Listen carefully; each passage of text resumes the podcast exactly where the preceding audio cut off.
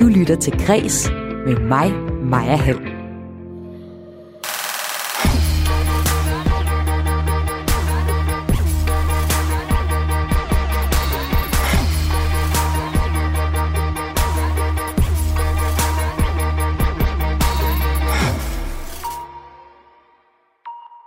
Maria Heslager debuterer med en roman, der foregår i vikingetiden og handler om et rimelig intenst søskende forhold.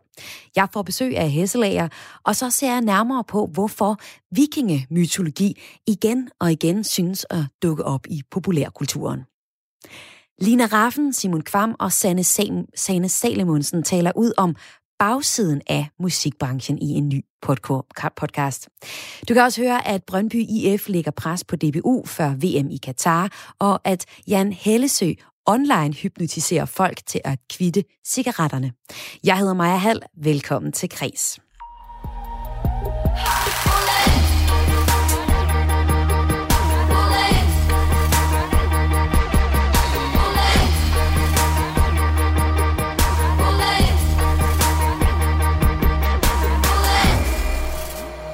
Dagens tema i Kreds i dag er vikingemytologi, og det er også det, jeg ligger ud med i programmet i dag.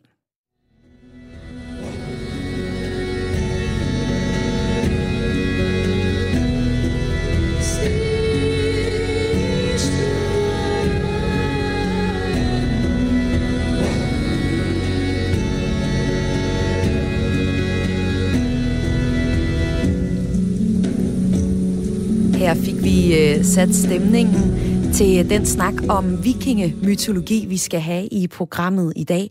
Og allerførst med dig, Maria Haslager. Velkommen til. Tak skal du have. Du debuterer håber, med... Jeg kan nemt høre dig, ja. Du debuterer med romanen Jeg hedder Folkvi. Der er en bog, der tidsmæssigt er sat i vikingetiden, hvor vi så følger pigen Folkvi og hendes bror As Lakar. Hold du lige ud, faktisk. Kan du høre mig, Maria? Jeg er lidt i tvivl om, Maria, hun kan høre mig. Kan du det? Øhm, nu prøver vi igen. Kan du høre mig sådan her? Jeg kan godt høre dig, Maria, ja. Kan du høre mig? Nu hører jeg dig fint. Det lyder godt.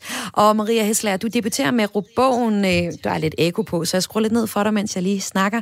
Øh, debuterer med bogen, jeg hedder Folkvi, der er en bog, der tidsmæssigt er sat i vikingetiden, hvor vi følger pigen Folkvi og hendes bror As lakka. Og øh, så foregår den altså både i menneskenes og også i gudernes verden. Øh, kort om bogen, så handler den altså om folk, vi og hendes bror, der mister deres øh, forældre, og derefter så er de til, alene tilbage, og vi øh, følger så, hvad jeg vil kalde øh, folkvis kamp for ikke at miste sin bror til en anden kvinde, som han vil giftes med. Hun har et rimeligt intens forhold til sin bror. Men øh, inden vi dykker ned i det, Maria, hvor stammer din fascination af vikingetiden og vikingemytologien fra? Um, jeg tror, at ligesom så mange andre børn, så var jeg meget fascineret af mytologien, da jeg var barn, og fik det læst højt af min far. Uh, og jeg tror egentlig, det tiltaler rigtig mange, fordi der er så meget handling i de gudefortællinger, og de er meget nemme at fornemme karaktererne. For eksempel Thor, der er meget hissig og stærk, men derfor også rigtig nem at ydmyge, og Freja, der er meget sådan smuk og beundringsværdig. Og så tror jeg for mig, så er det bare en fascination, som ikke rigtig er, er stoppet, selvom jeg er blevet ældre. Og det er så sådan, at både øh, foregår bogen, både i vikingetiden, og så er der også det her mytologiske lag med. Altså, der er simpelthen noget magisk realisme skrevet ind i bogen. Hvorfor skulle det lag også med i bogen, Maria? Altså det var nok egentlig, fordi jeg i starten var i tvivl om, hvorvidt den skulle foregå øh, i en gudverden eller i en menneskeverden. Og jeg kom så hurtigt frem til, at den skulle foregå i en menneskeverden. Men der var jeg blevet meget fascineret af netop det her, du siger med et element af magisk realisme. Øhm, og om jeg på en eller anden måde kunne, kunne få det med ved at tage et gudperspektiv ind. Så det på den måde heller ikke er sådan en, hvad kan vi sige, det er ikke en socialrealistisk fortælling øh, fra vikingetiden, det er mere en, en fortælling, som prøver at inkorporere det verdenssyn, hvor der måske kan ske øh, overnaturlige ting. Og Maria, det er jo du ikke den, sådan den eneste, øh, der synes er ret interessant. Altså, øh, når jeg kigger lidt rundt i populærkulturen, så er der jo mange eksempler på, at øh, I er glade for, øh, fra vikingetiden. Der er for eksempel Vikings, som nok det bedste eksempel lige nu, en serie på Netflix. Der er også, øh, hvis vi kigger i børnefilm og serier, så er der How to Train Your Dragon, altså sådan træner du din drage, en film, der er også blevet rigtig populær, og man kan nok heller ikke helt øh, glemme Jeanette Warbergs øh, populære bog, og også podcast Viking. Øhm, du kommer lige ud af øh, forfatterskolen og debuterer med en roman, der foregår i vikingetiden og har vikingemytologien med sig. Hvordan mener du, at øh, den mytologi her påvirker os som mennesker i dag, Maria? Øh, altså, det ved jeg faktisk ikke helt. Øhm, Men hvorfor jeg, vælger sige, du at? Hvorfor vælger du at tage ja. fat i det? Jamen altså, det var egentlig sådan lidt et tilfælde, fordi jeg stødte på, jeg sad bare og læste sådan ret, ja, en eller anden aften sad og bladrede i en bog om øh, de nordiske guder, og så stødte jeg på det her, at øh, Frej og Freja, som er de to frugtbarhedsguder, øh, og som er søskende i øvrigt, at de formentlig har en seksuel relation. Det er der i hvert fald antydninger af. Og så var det egentlig den vej ind, jeg begyndte at interessere mig øh, for, altså jeg synes, der var et eller andet spændende ved det tabu, der lå i det. Øh, og så fordi jeg havde hentet inspirationen fra de to, så fik jeg ideen derfra til så også at sætte det i en vikingetid. Ja, det er et ret spektakulært forhold, de øh, har. Hvad er det, du gerne vil fortælle med den her historie om ja, to søskende, som virkelig elsker hinanden, og som der så også er en parallel til, til, til guderne Freja og Freja. Hvad vil du fortælle med den her historie? Øh, jeg ved ikke, om man sådan, som forfatter er den bedste til at egentlig vide, hvad det er, man sådan øh, helt konkret vil fortælle med sin bog. Uh, men jeg tror i hvert fald, at det, der interesserede mig ved den her søskenrelation, det er, at det sådan, i bund og grund jo er en kærlighed, som ikke kan realiseres. Øhm, og det, at det er så dybt tabuiseret, at de aldrig vil kan få lov at leve sammen, som mand og kone gør, at der er sådan en indbygget tragisk præmis i, at, at Folkvi, hun øh, er så forelsket i sin bror Aslak. Øhm, så det var ikke som sådan det, at der er noget seksuelt mellem dem. Det var i hvert fald ikke det, der endte med at være det vigtige for mig. Det var mere en eller anden undersøgelse af, at at folk hun forveksler den her familiære omsorgskærlighed med romantisk kærlighed. Øhm, og der tror jeg, at da jeg begyndte at skrive på det, kunne jeg hurtigt mærke, at jeg synes, der var noget spændende i det her med, at man står på kanten til at blive voksen, og, og hun skal til at kigge ind i og finde et passende parti. Øhm, men så har hun ikke lyst til at slippe barndommen og den stabile relation, der er til hendes bror der. Øhm, og det var det, som jeg på en eller anden måde synes, at jeg kunne sætte på spidsen ved at lade hende forelske sig i sin bror. Øhm, og, og ved at og, du ja, så... Altså, jeg ved ikke, om det er sådan decideret. Ja, og ved du så også lade det foregå i vikingetiden, så tror jeg, det gør, at jeg som læser øh, accepterer præmissen, at jeg ikke skal til at forholde mig til, om historien øh, også vil have hold, hvis den foregik i nutiden. Men udover det, Maria, noget, der er ret interessant, det er, jeg er måske ikke sådan den oplagte læser af sådan en bog. Jeg vil hurtigt kategorisere det som noget, måske noget ungdom, ungdomslitteratur, fordi jeg har læst rigtig meget af den her slags, da jeg var yngre. Men jeg synes, det er vildt interessant at læse, hvordan du får så meget ånd og refleksion ind i de her øh, figurer, fordi, eller de her personer i din bog, fordi mm, helt ærligt, så tænker jeg, når jeg tænker vikingetiden, så er der nogen, øh, de slår hinanden og, øh, og har ikke så meget et sprog, men du har virkelig givet dem et sprog i den her bog. Det synes jeg er ret imponerende. Var det, lå det lige for at give folk fra vikingetiden et nutidigt sprog, som du på mange måder har gjort? Det var i hvert fald helt klart også det, som du er inde på der, som jeg synes var rigtig sjovt ved det. At vi er netop meget vant til at høre de her meget sådan voldsbaserede historier, mm. men nu har jeg jo primært fokuseret på Folkvi, og hun er jo en kvinde, så hun kan ikke komme med på togt, og jeg synes, det var rigtig spændende at prøve, altså sådan ligesom se, hvor langt jeg ville kunne gå i en eller anden form for indlevelse. Um, så sådan, det har i hvert fald helt klart været noget af det, der blev attraktionen for mig selv, da jeg begyndte at skrive på det. At jeg synes, det var, altså på en eller anden måde, sådan, der var noget ved den distance i tid, som man kunne tænke måske ville gøre, at man blev, at man følte sig udenfor, når jeg, altså selv når man sad og skrev på det.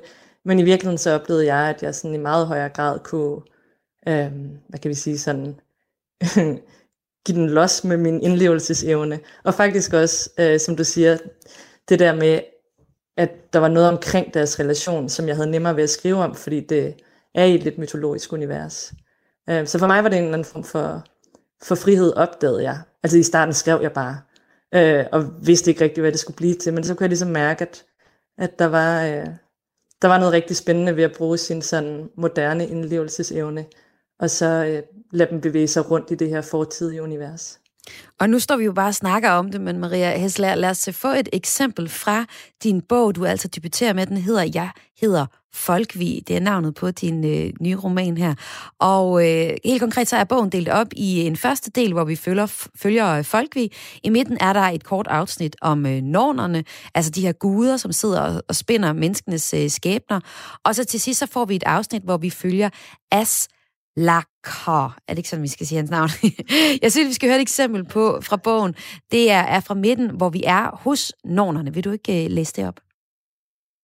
Jo, det kan du tro. Så det her, det er jo så de tre skæbne guder, øhm, som vi er hos. og det er hen mod slutningen af det. Øhm, Folkevis tråd er klippet over for længst. Hendes liv blev besønderligt og kort. Nu sidder søstrene og fumler med aslaks, mens verden nærmer sig sin afslutning, hvor den vil synke i havet. For mennesker skal Ragnarok varsles med tre vintre i træk, uden nogen sommer imellem. En snestorm vil slå ind fra alle sider, så de ikke kan gå ude, og de kan ingenting se i den hissige storm. De vil falde og snuble og rejse sig igen. De kan ikke huske, hvordan stillhed lyder. Alle vil sulte. Ingen verdens ting har gavn af solen, for den varmer ikke længere. Og så vil det ske, efter tre lange og ensomme år, hver hushold sidder for sig, af himlen sprækker, to ulve sluger sol og måne, og verden drætter i havet. Selv guderne dør, dør, før en ny verden stiger fra havet. Og det her det er så et lille eksempel, øh, eller et lille afsnit fra den her roman, Maria Hesselagers øh, nye bog, øh, Jeg hedder Folkvig. Og det er det så for afsnittet, hvor nornerne kommer i spil, og, der, og vi begynder at forstå, at det, der er også magisk realisme indblandet i den her bog. Hvorfor var det vigtigt for dig at, at få den her øh, mytologiske del med ind? Altså, øh, helt konkret, at, at øh, Folkvi, hun har også nogle magiske evner, som hun skal bruge for eksempel ved fødsler. Hvor, hvorfor var det vigtigt at give hende det også?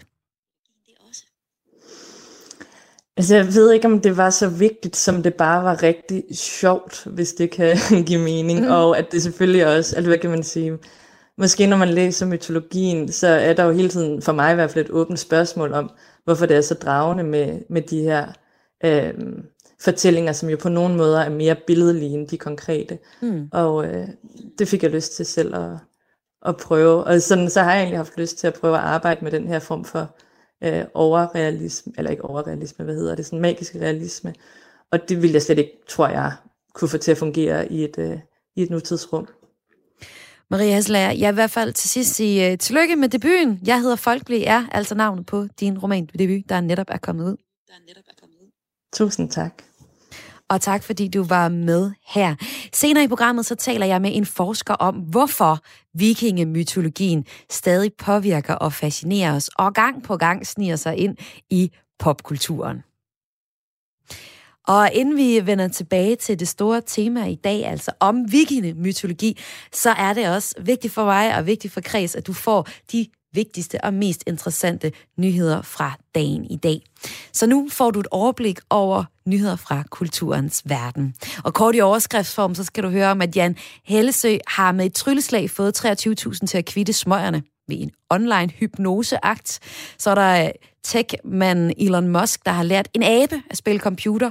Og så har vi også Brøndby IF, der nu lægger pres på DBU før VM i Katar. For, nu, for nylig spurgte manipulationseksperten Jan Hellesø på sin Facebook-profil, om der monstro skulle være en enkelt eller to, der ville være interesseret i et rygestop-event med hypnose.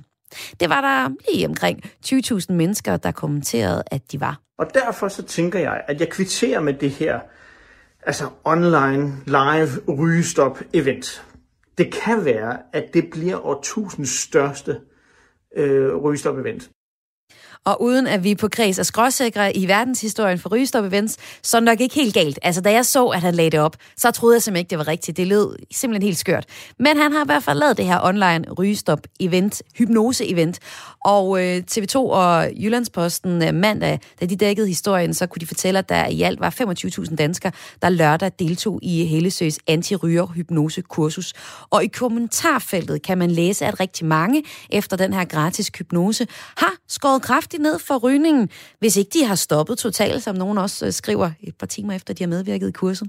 På vegne af hele nationens øh, sundhedsbudgetter, så skal der her fra Kreds der lyde et tak til Jan Hellesø for den, det kursus. Og så er der altså nyt fra IT-milliardæren Elon Musk.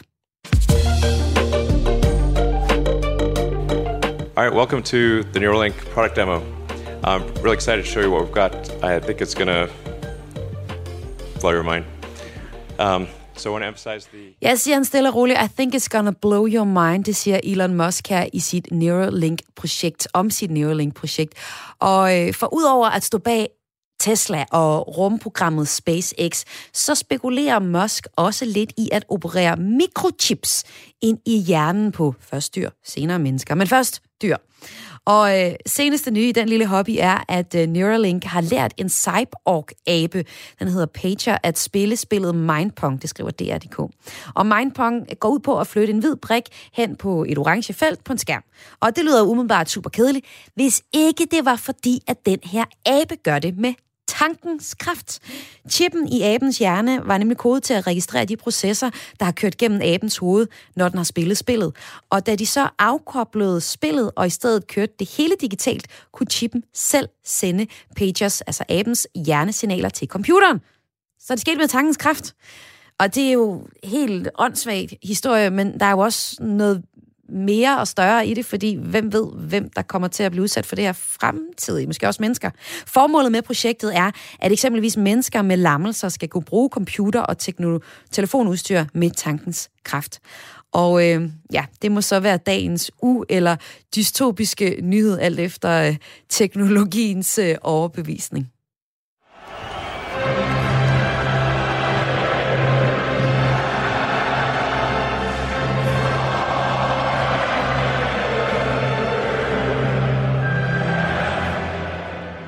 Når der i slutningen af 2022 skal være VM i Katar i fodbold, så er det ikke sikkert, du kommer til at høre Øens Lærers nationalbanger, som vi har gang i her. For selvom det danske herrefodboldlandshold er kommet super godt fra start i øh, VM-kvalifikationen, ja, så bliver der efterhånden lagt større og større pres på for et boykot af slutrunden på grund af værtsnationen. Og det er altså Katar, der er værtsnationen. Den engelske avis The Guardian har kunne fortælle, at knap 6.500 migrantsarbejdere siden 2010 har mistet livet i forbindelse til slutrunden, altså mens de har været ved at bygge øh, stadion for eksempel. Og selvom fodbold Danmark har været lidt tøvende med kritikken, så er Brøndby IF nu som den første Superliga-klub gået ind i en opsang. På deres hjemmeside der opfordrer de DBU til at gribe knoglen og ringe til de andre nationale forbund, og simpelthen ringe dem op og tage hul på snakken om, hvordan man får skabt en forandring i Katar. Og øh, Brøndby-fans, de går endnu længere, for de vi faktisk have, at DBU, altså Dansk Boldspilsunion, til at gå for os i total boykot af slutrunden. Mit navn er Søren Skov, for nogen bedre kendt under navnet Farfar. I over 30 år har jeg lavet musik, og har været med til at stå bag en del store hits, både som sangskriver, producer og artist. Jeg kender godt virkeligheden bag al succesen. Jeg kender følelsen af at være usårlig. Line Raffen, Simon Kvam og Sanne Salemundsen taler ud om bagsiden af musikbranchen i en ny podcast.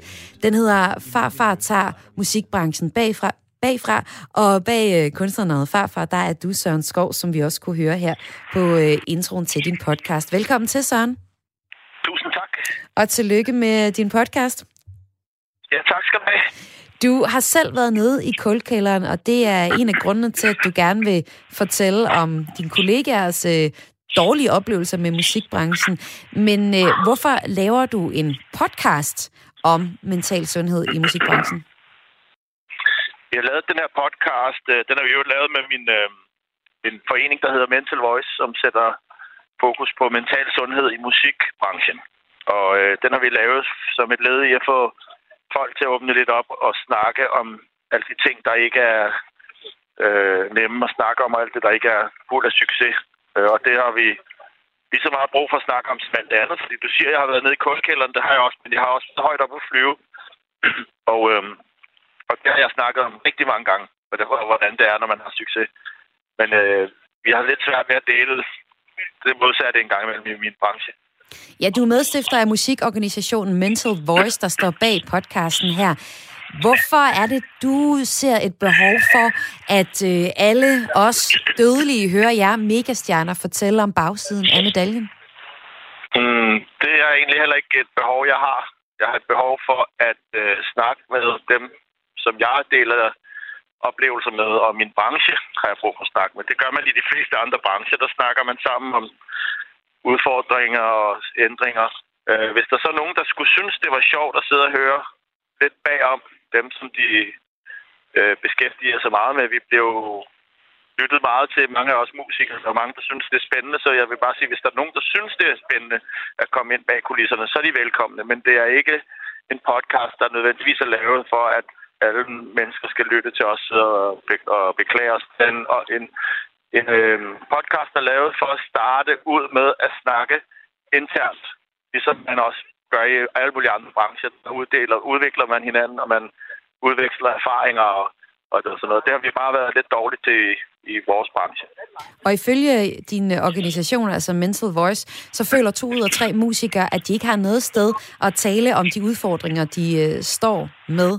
Og øh, Søren Skov, du er jo kendt som ja, en dancehall guru. Du er kendt fra Big Stock Røgsystem, øh, hvor du så er medlem af Farfar, og har selv oplevet mega succes, men også at ramme kulkælderen. Hvornår oplevede du selv helt konkret det?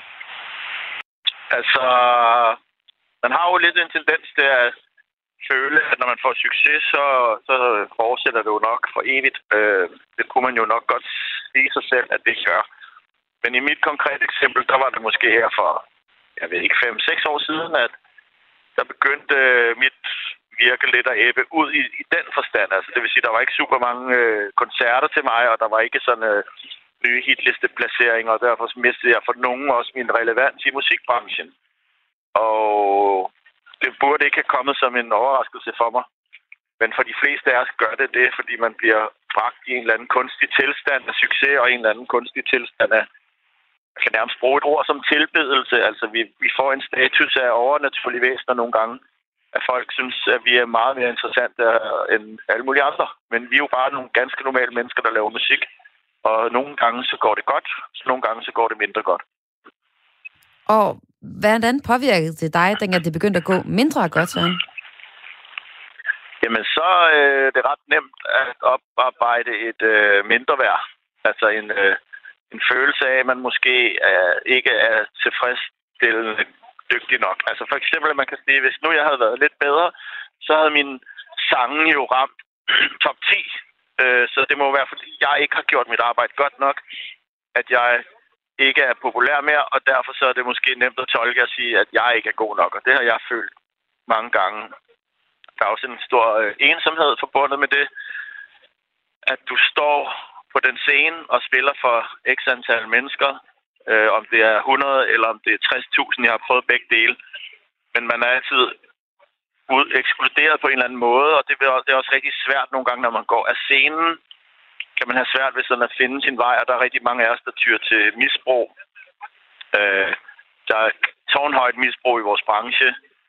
Der er angst og ensomhed. Så det, det er de ting, der har ramt mig, ligesom mange andre. Har du både været ude i misbrug og haft angst og oplevet ensomhed? Ja, jeg har prøvet det hele. Øh, jeg har jo også prøvet alt det andet. Det sjove og det gode, men jeg har da helt klart følt den tomhed, der er, når du stiger ned fra scenen. Jeg har følt ensomheden, når man er i konkurrence med alle sine kolleger. Og et benhårdt konkurrencemiljø, hvor at, øh, der altid er en stol for lidt. Så jeg har også følt det. Jeg har også følt øh, følelsen af ikke at slå til, når min sange ikke øh, har performet ordentligt. Så har jeg følt, at øh, jeg har fejlet. Men musik er jo ikke en konkurrence, når jeg kigger på det udefra, at det er jo et, øh, et statement. Det er jo, en, øh, det er jo kunst. Altså, der kan man jo ikke sige, en god sang kun er en sang, der streamer 5 millioner og opnår guld. Jeg har mange guld- og platinplader, men det kan ske, at man begynder at vurdere sit eget arbejde efter ydre faktorer. Og det er der rigtig mange af os, der lader os snøre ind i, at en god sang er en, der streamer meget, og en dårlig sang er en, der ikke streamer meget. Men det er altså ikke tilfældet, vil jeg våge påstå. Der er mange andre faktorer, der også spiller ind på, hvad der lige øh, bliver en banger, og hvad der lige hitter. Det er det, du tænker på, ja. Nej, omvendt, at, at, at selvom et nummer ikke hitter, mm. kan det også være en stor succes og en mm. stor kunst. Mm. Og Søren Skov, øh, du har så lavet den her øh, podcast, Farfar tager musikken, musik, øh, musikbranchen bagfra, hvor man kan høre, for eksempel, du taler med Lina Raffen, du taler med Simon Kvam og, og Kit om bagsiden af medaljen. Og øh, det kan ikke, altså, er, det, er det gået ned ad bakke med det psykiske helbred i den danske musikbranche de seneste år, eller, eller har det altid været sådan her? Jeg tror, at det egentlig altid har været sådan her. Men der er nogle nye og det sker jo i enhver branche, at branchen udvikler sig, tiden udvikler sig. Og der er ikke noget, der er statisk, og gud skal takke lov for det. Så det er jo ikke en sang om, at jeg vil bare, øh, at vi alle sammen, der har opnået succes, skal blive ved med at sidde på tronen. For det er jo rigtig sundt, at der kommer nye kræfter, og det er også sundt, at der kommer udskiftning, og det er sundt også med en konkurrence. Øh, jeg tror, det altid har været sådan her. Men, men øhm, vi startede med at miste, i min tid mistede vi indtægterne fra pladesalget, ikke? som nu er rykket over på Spotify, og det ved vi, hvis alle, der beskæftigede sig lidt med det, hvor, hvor lille en øh, afkast det giver per afspilning, for eksempel. Men det, der så skete, var også, at nu begynder man at måle med, med Spotify og lignende musiktjenester, kan man måle præcise antal af afspilninger på en given sang eller en given album. Og i gamle dage, eller i halvgamle dage, hvor jeg også kommer fra, hvor man sælger en CD, der har man jo ved at købe den CD markeret et køb. Man har ligesom meldt sig ind i en statistik. Og i gamle dage, nu bliver jeg ved med at sige gamle dage, for det er jo ikke super lang tid siden, det var ja, lad os bare kalde det gamle dage, der, der øh, målte man ikke per afspilning. Og, og, og det man ved nu, og egentlig altid har vidst, er, at jo yngre du er som musikforbruger, jo flere gange afspiller du et nummer, du godt kan lide. For eksempel, jeg har en pap, der, der godt kan høre et nummer 20 gange om dagen. Øh, og det, det, jo ældre du bliver, så, så gider du ikke at høre et nummer 20 gange om dagen, og det betyder, at jo ældre du bliver, jo mindre tæller din stemme i statistikkerne. Så nu skal vi faktisk for at ramme en placering, skal vi alle sammen lave musik til, lad os sige, en, en 12-årig publikum. 12 til 18 eller 12 til 16, fordi det er dem, der forbruger musik, ikke? Mm. Og det betyder, at der er en masse genre, der ikke har øh, i hvert fald indtjening af streams, og det er en masse, altså lad os sige voksenmusik, eller det er Øh, så du ser, der, der sker en masse i, i branchen, og jeg kan høre, der er en hund, der larmer rigtig meget i baggrunden, ja, Søren. Ja. Men Søren, det du prøver at fortælle i hvert fald, det er, at øh, branchen har ændret sig på relativt kort tid øh, enormt meget, og det påvirker dig og dine kollegaer, og også jeres øh, mentale helbred, og det er jo så det, du taler om på øh, podcasten øh, her. Søren Skov, prøv på med din podcast, og tak fordi du var med her, Ja, tusind tak, og tak for, at I ville høre lidt. Og det er altså Søren Skov, der er måske bedre kendt som farfar, der i øh, den nye podcast Farfar tager musikbranchen bagfra, der øh, taler han med for eksempel Line Raffen, han taler med Simon Kvam, han taler med Kit om bagsiden af medaljen, der hvor det gør ondt, og der hvor det er rigtig hårdt at være musiker, og du kan finde podcasten der, hvor du plejer at lytte til podcast. Du lytter til Græs med mig, Maja Hall. Og nu skal jeg tilbage til dagens tema om vikingemytologi. Og jeg taler om det emne i dagens udsendelse, fordi forfatter Maria Hesselager er aktuel med bogen Jeg hedder Folkvi, der foregår i vikingetiden, og så også inddrager tro og myter. Og jeg har øh, lige fået læst øh, sidste kapitel, og jeg vil bare sige, det er en bog, der ender helt anderledes, end man troede, den ville, da man startede på bogen her. En rigtig interessant ny roman, altså fra Maria Hesselager, som øh, kommer ud fra forfatterskolen. Og øh, Bogen foregår i vikingetiden, og øh, vikingemytologien i det hele taget påvirker og fascinerer os og det kan man tydeligt se i øh, populærkulturen. Det skal vi tale mere om. Det er i hvert fald med en øh, forsker lige om et øjeblik. Men øh, for lige at sætte øh, scenen, og få lidt mere øh, viking-feeling i kreds i dag, så har jeg taget et øh, nummer med fra øh, bandet Varduna, der, og det er sangen Helvegen, som bliver brugt til øh, soundtracket til den pro- pro- populære vikingeserie Vikings. Og det starter vi altså med at høre her.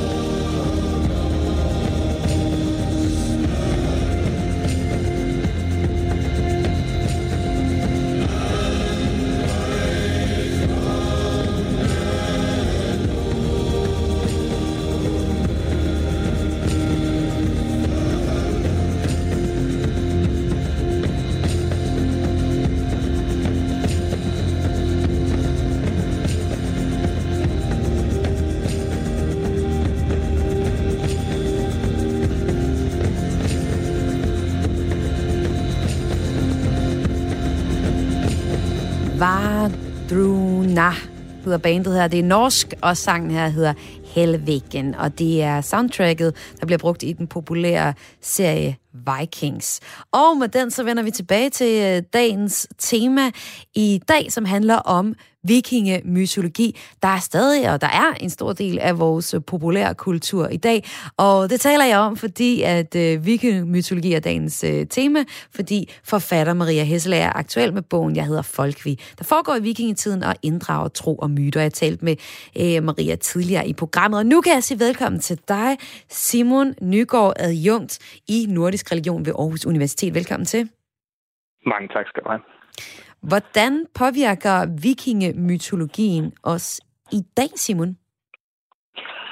Det er jo et godt spørgsmål, øh, som vi kunne snakke om i utrolig lang tid. Øh, men, men for at holde det lidt kort, så, øh, så tror jeg, at, at den nordiske mytologi, den påvirker os i dag på samme måde, som mytologier og, og fortællinger øh, egentlig har gjort det i, i lang tid. Øh, det er gode historier. Mm. Øh, og det er, øh, det er noget, som øh, bliver anset for at være en del af, øh, af vores kultur. Og nu siger jeg vores kultur som sådan en, en, en, en monolitisk størrelse, og det er kultur jo selvfølgelig ikke. Jeg mener du sådan men, den danske kultur, eller hvordan? Det, ja, men, og, og det, er jo nemlig, det er jo nemlig en af pointerne, at, at, at ja, den bliver set som en del af, af den danske kultur, mm. den nordiske kultur eller den germanske kultur som sådan, øh, og har, været, har egentlig været brugt øh, i de områder som en sådan konstituerende del af, hvem vi er i, i, øh, i, i lang tid. Og, og netop det her med at lokalisere det til en specifik kultur, gør det til en essentiel del af kulturen eller til en essentiel del af et, et, et folkefærd, et folkeslag, er, øh, er jo for, for så vidt øh, øh ikke specielt øh, øh, farligt, men, men, men kan gøres til noget potentielt sådan ideologisk betændt, og er også blevet det øh, ved, ved, ved, ved mange øh, lejligheder øh, i, i løbet af, af, af historien siden nationalromantikken, kan man sige. Okay. Ja. Altså, så vi taler jo ofte om, at, at mange danskere er kulturkristne. Så er den ikke rigtig ja. kristne, men, men kristne, fordi det passer meget godt ind i vores kultur, og derfor fejrer vi jul og påske. Men du peger mm. så også på, at man godt kan tale om en slags kultur asertro, altså folk, der øh, tror på de nordiske guder i vores samfund. Hvordan det?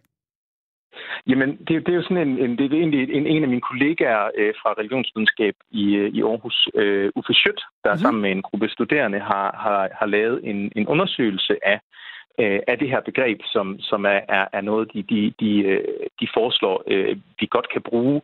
Altså øh, netop, at, at øh, kendskabet til øh, de nordiske guder er en del af vores kultur, øh, og, og, og folk forholder sig til det på samme måde, som de gør til kristendommen. Altså at det er ikke noget, man, man nødvendigvis øh, tror på, ligesom at man holder jul, og uden, uden nødvendigvis at tro på, at, øh, at Jesus Kristus er den genopstandende søn af, af Gud, vor Herre, så kan man også godt øh, forholde sig til, øh, til den nordiske mytologi som en del af ens øh, verdensbillede, øh, og som en del af ens kultur, øh, uden nødvendigvis at øh, praktisere øh, asatro som sådan en, en, en øh, moderne religiøs... Øh, Hvordan gør det konkret, altså?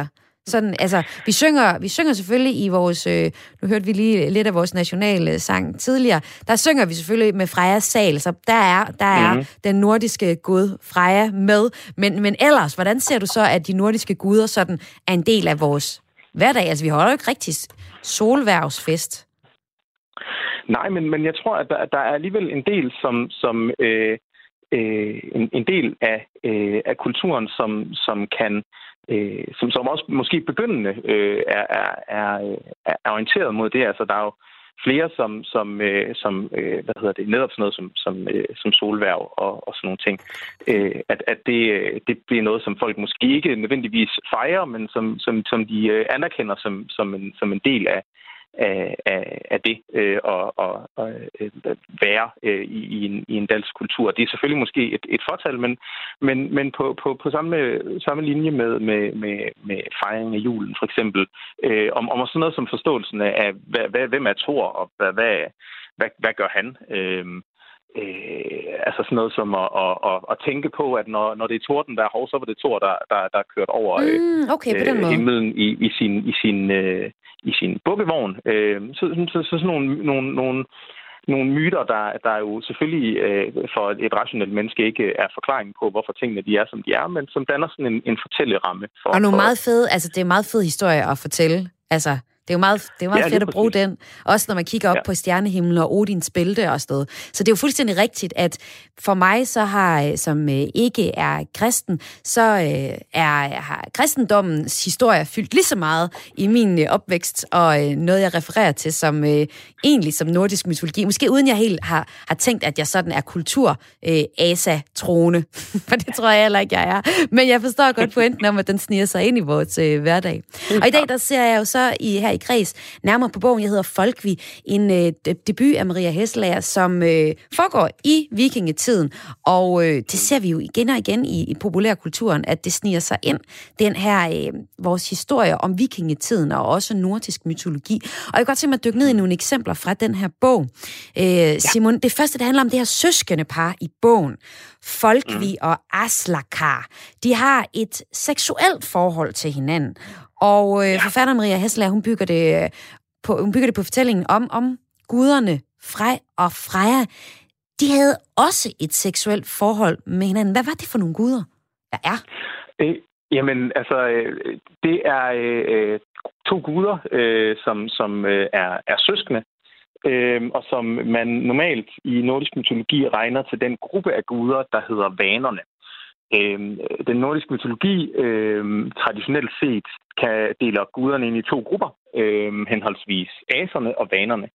Øh, og i forskningen for tiden, i de, de sidste år, der har der været en, en, en stor polemik omkring, hvorvidt vanerne bare var et ord for guder, øh, eller om det var en specifik gruppe. Men, men den, den, den version af mytologien, vi har, deler altså guderne ind i de her to grupper. Og, og vanerne er en gruppe, som bliver øh, som konstituerer samfundet sammen med aserne tilbage i urtiden, efter at de har bekriget hinanden, så beslutter de at slutte, slutte fred og, øh, og blive en del af det samme samfund.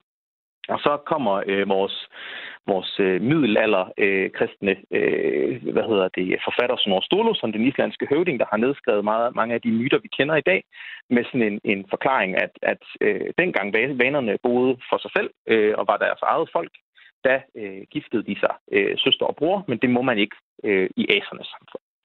Øh, det vil sige, at, at Frej og Freja, som bliver beskrevet i mytologien, som, øh, som, har, som at de har faren Njord, der så er gift med en unavngiven søster og har fået de her to børn, de fører, eller bliver beskyldt i mytologien i hvert fald, for at føre den her tradition med at have det her incestuøse forhold øh, videre. Man hører ikke om nogen, øh, hvad hedder det, øhm, nogle børn, der kommer ud af det.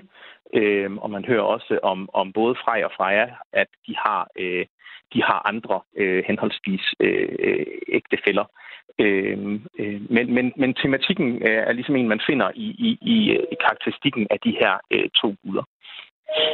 Ah, okay. Og det er jo faktisk øh, historien her med Freja og Freja, det, den kan man se mange paralleller til i den her roman, jeg hedder Folkvi, som vi taler om mm. i dag. Et andet eksempel fra bogen, det er, at Folkvi, som er vores hovedperson i bogen, hun en dag får besøg af en mand, som vil fortælle hende om en ny gud, der hedder Hvide Krist. Og hun synes, han lyder meget svag og kedelig i forhold til de guler, som hun normalt tilbyder. Der er lidt mere svung ja. i.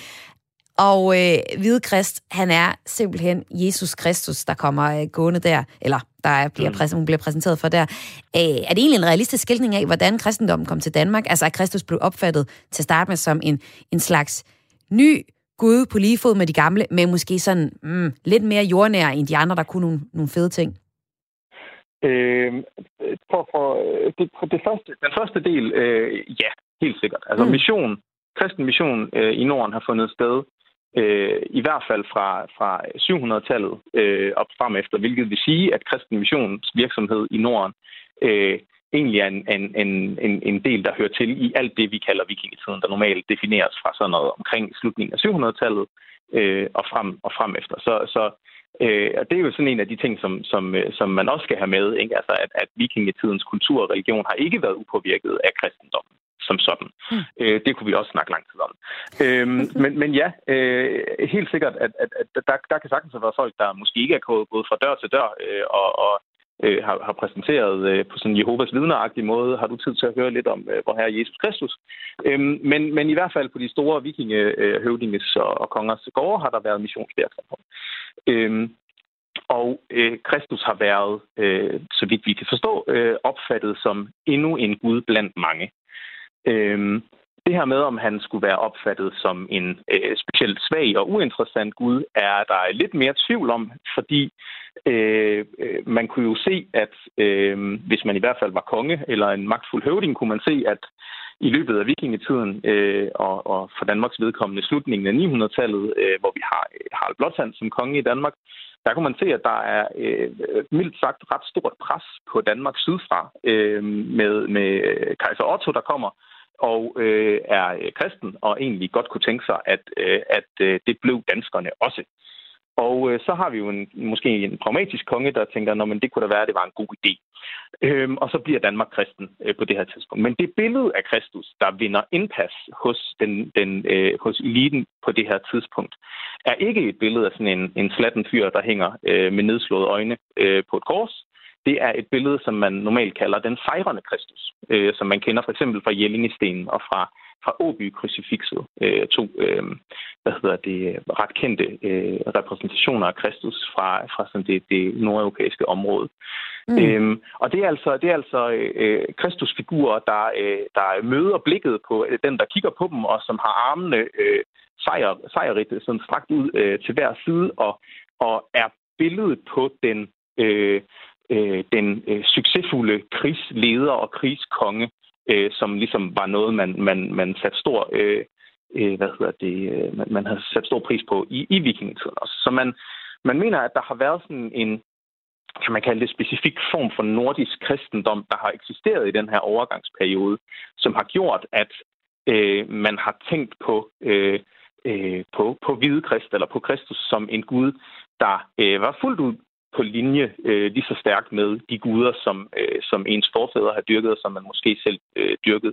Og måske endda med tiden, med den fortælling, der så skabes omkring det, øh, kan have været set som endnu stærkere ved det, at han faktisk har, øh, har overtaget øh, og har, er blevet hovedguden for alle de folk, der bor syd for den her flod, og alle de folk, der bor længere nede, og alle de folk, der bor ude i verden øh, i, i, i en stor del af den verden, vikingerne havde kontakt med, altså øh, Europa på kontinentet, der var det, der var det øh, Kristus, der var, der var deres Gud. Okay, så, så han, var, han var måske lidt sejere, eller blev opfattet lidt sejere end, end lige den her bog. Der skal jeg også sige til, til Maria Heslagers øh, forsvar, at, at øh, som der står i bogen, så er det her et portræt af en ung kvinde sat i fri tolkning af vikingetiden, så det er ikke på den måde en til en, det man kan læse i romanen her. Men der er jo hentet meget fra den virkelige, øh, både vikingetid og også vikingemytologi. Kunne vi høre her, mm. Simon Nygaard, tak fordi at sætte lidt perspektiv på den her roman, som jeg kigger nærmere på i dag, og tak fordi du var med, adjunkt i Nordisk Religion ved Aarhus Universitet.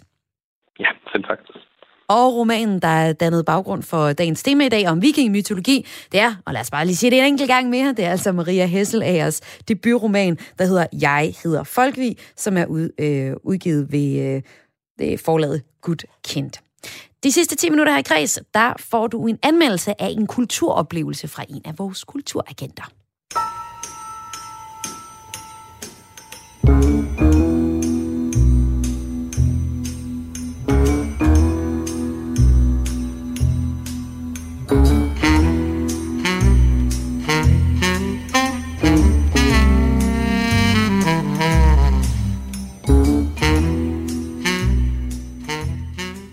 Syv forskellige danskere, der bor fordelt rundt i hele landet, og som vil anbefale dig og mig de bedste oplevelser der, hvor de bor. Det er vores kulturagenter. Man kan sige, det er en slags lokal guide, der præsenterer dig for nogle af de oplevelser, du måske ikke selv opdager ude der, hvor du bor. Der er stadig lige lidt øh, tid til, at kulturinstitutionerne kan slå dørene op, og øh, nogle er ved at være lidt træt af, af gåture, men det kan være det, fordi I mangler inspiration til nogle andre gåture. Og det har vores kulturagent på Fyn et bud på, altså et bud på en alternativ god tur. Vores kulturagent på Fyn hedder Zachary Aarhusen, og øh, han har fundet et nyt sted at gå hen. Øh, jamen, øh, jeg har valgt at øh, anmelde Fyns Hoved, øh, fordi at det er øh, nogle øh, vildt fede omgivelser at bevæge sig i, øh, med en gåtur med familien. Øh, så tage nogle madpakker med og, og slå sig ned. Ved, der er ligesom en bålplads deroppe med nogle bænke, og, og så er der en sindssyg udsigt til, øh, til Samsø. Øh, det var en lille familieudflugt, at jeg, at jeg var på.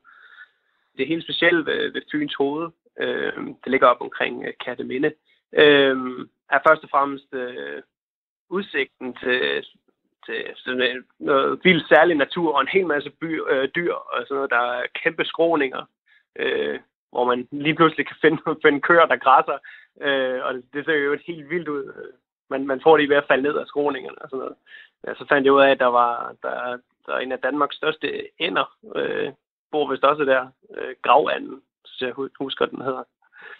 Jeg ved, at det er et, øh, det er et rigtig fint sted at fiske også, øh, og der er også øh, en masse trækfugle, der er mange, der tager derop for at se trækfugle, øh, og, øh, og hvis man er heldig, så kan man se nogle sæler og marsvin, og øh, deroppe, det, det, det er vildt lækkert. Og så er der en masse sjældne og troede dyre og plantearter, ved jeg. Øh, det ved jeg ikke særlig meget om, så det vil jeg ikke udtale mig så meget mere. Men, men jeg ved, det stod der på det, jeg skilte rundt omkring i hvert fald. Ja, så der, der er lidt for både øh, de små og de nørdede og, og de livsglade.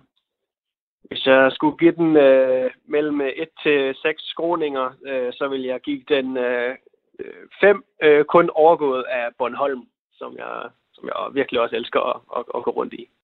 Sagde her vores kulturagent på Fyn, Zachary øh, Zachary øh, Ågesen, og øh, han har altså valgt et stykke kultur fra hans nærområde, og så har han anmeldt det, og han gav altså fem ud af seks skråninger til Fyns hoved.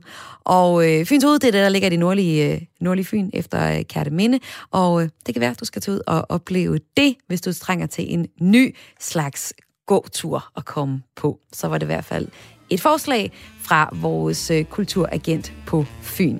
Og næste tirsdag, så er der en anden kulturagent et andet sted i landet, der kommer med en anbefaling eller en anmeldelse af noget kultur tæt på, hvor de bor.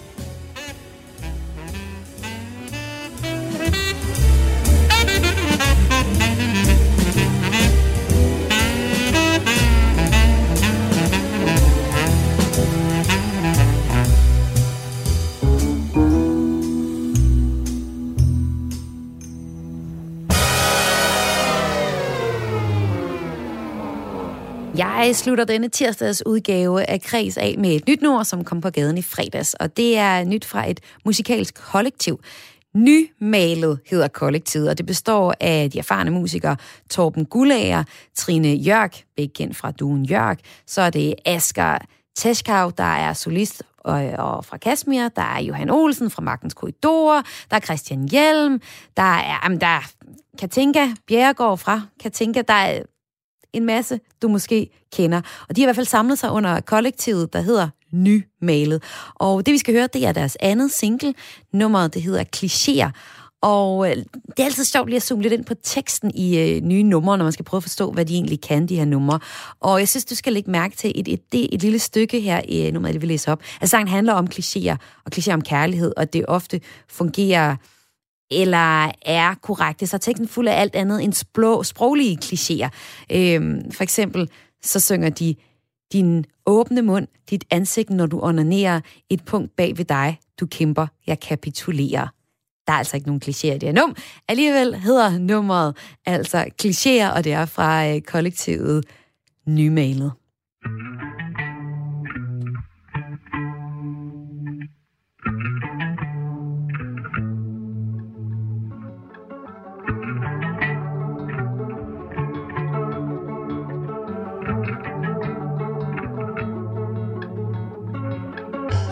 Øjne som et glasur. Alt dit blik lakerer. En kære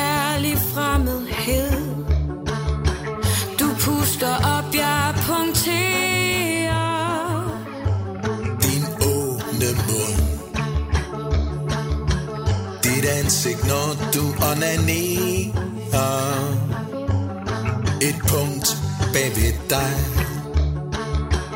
Du kæmper, jeg kapitulerer.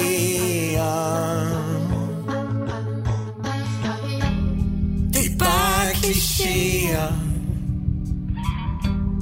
Det er bare klichéer. Det er bare klichéer Men det fungerer.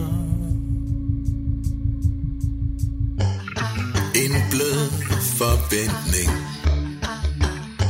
Som ofte eskalerer.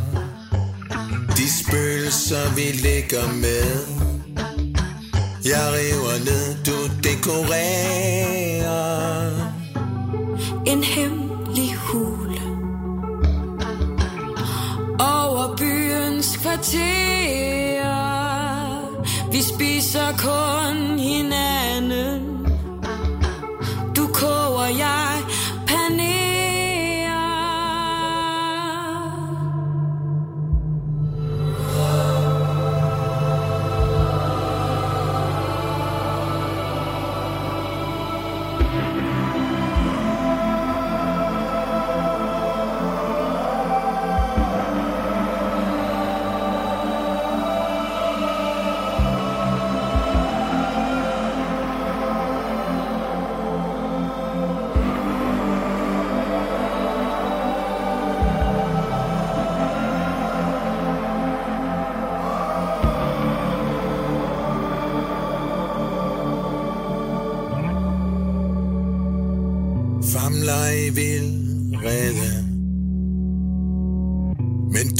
Så meget mere. Far vil i dine arme. Du er så smuk, jeg simulerer.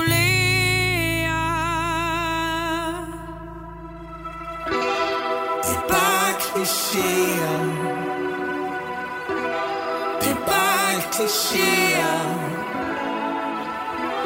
Det er bare klichéer Men det fungerer.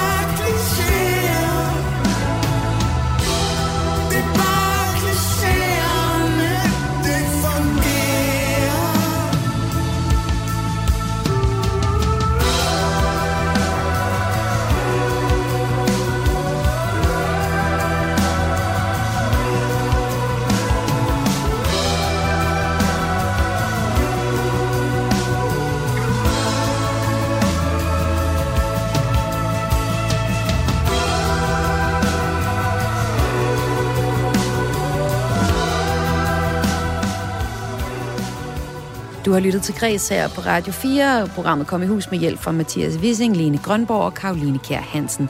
Mit navn er Maja Hall, og vi lyttes ved igen i morgen.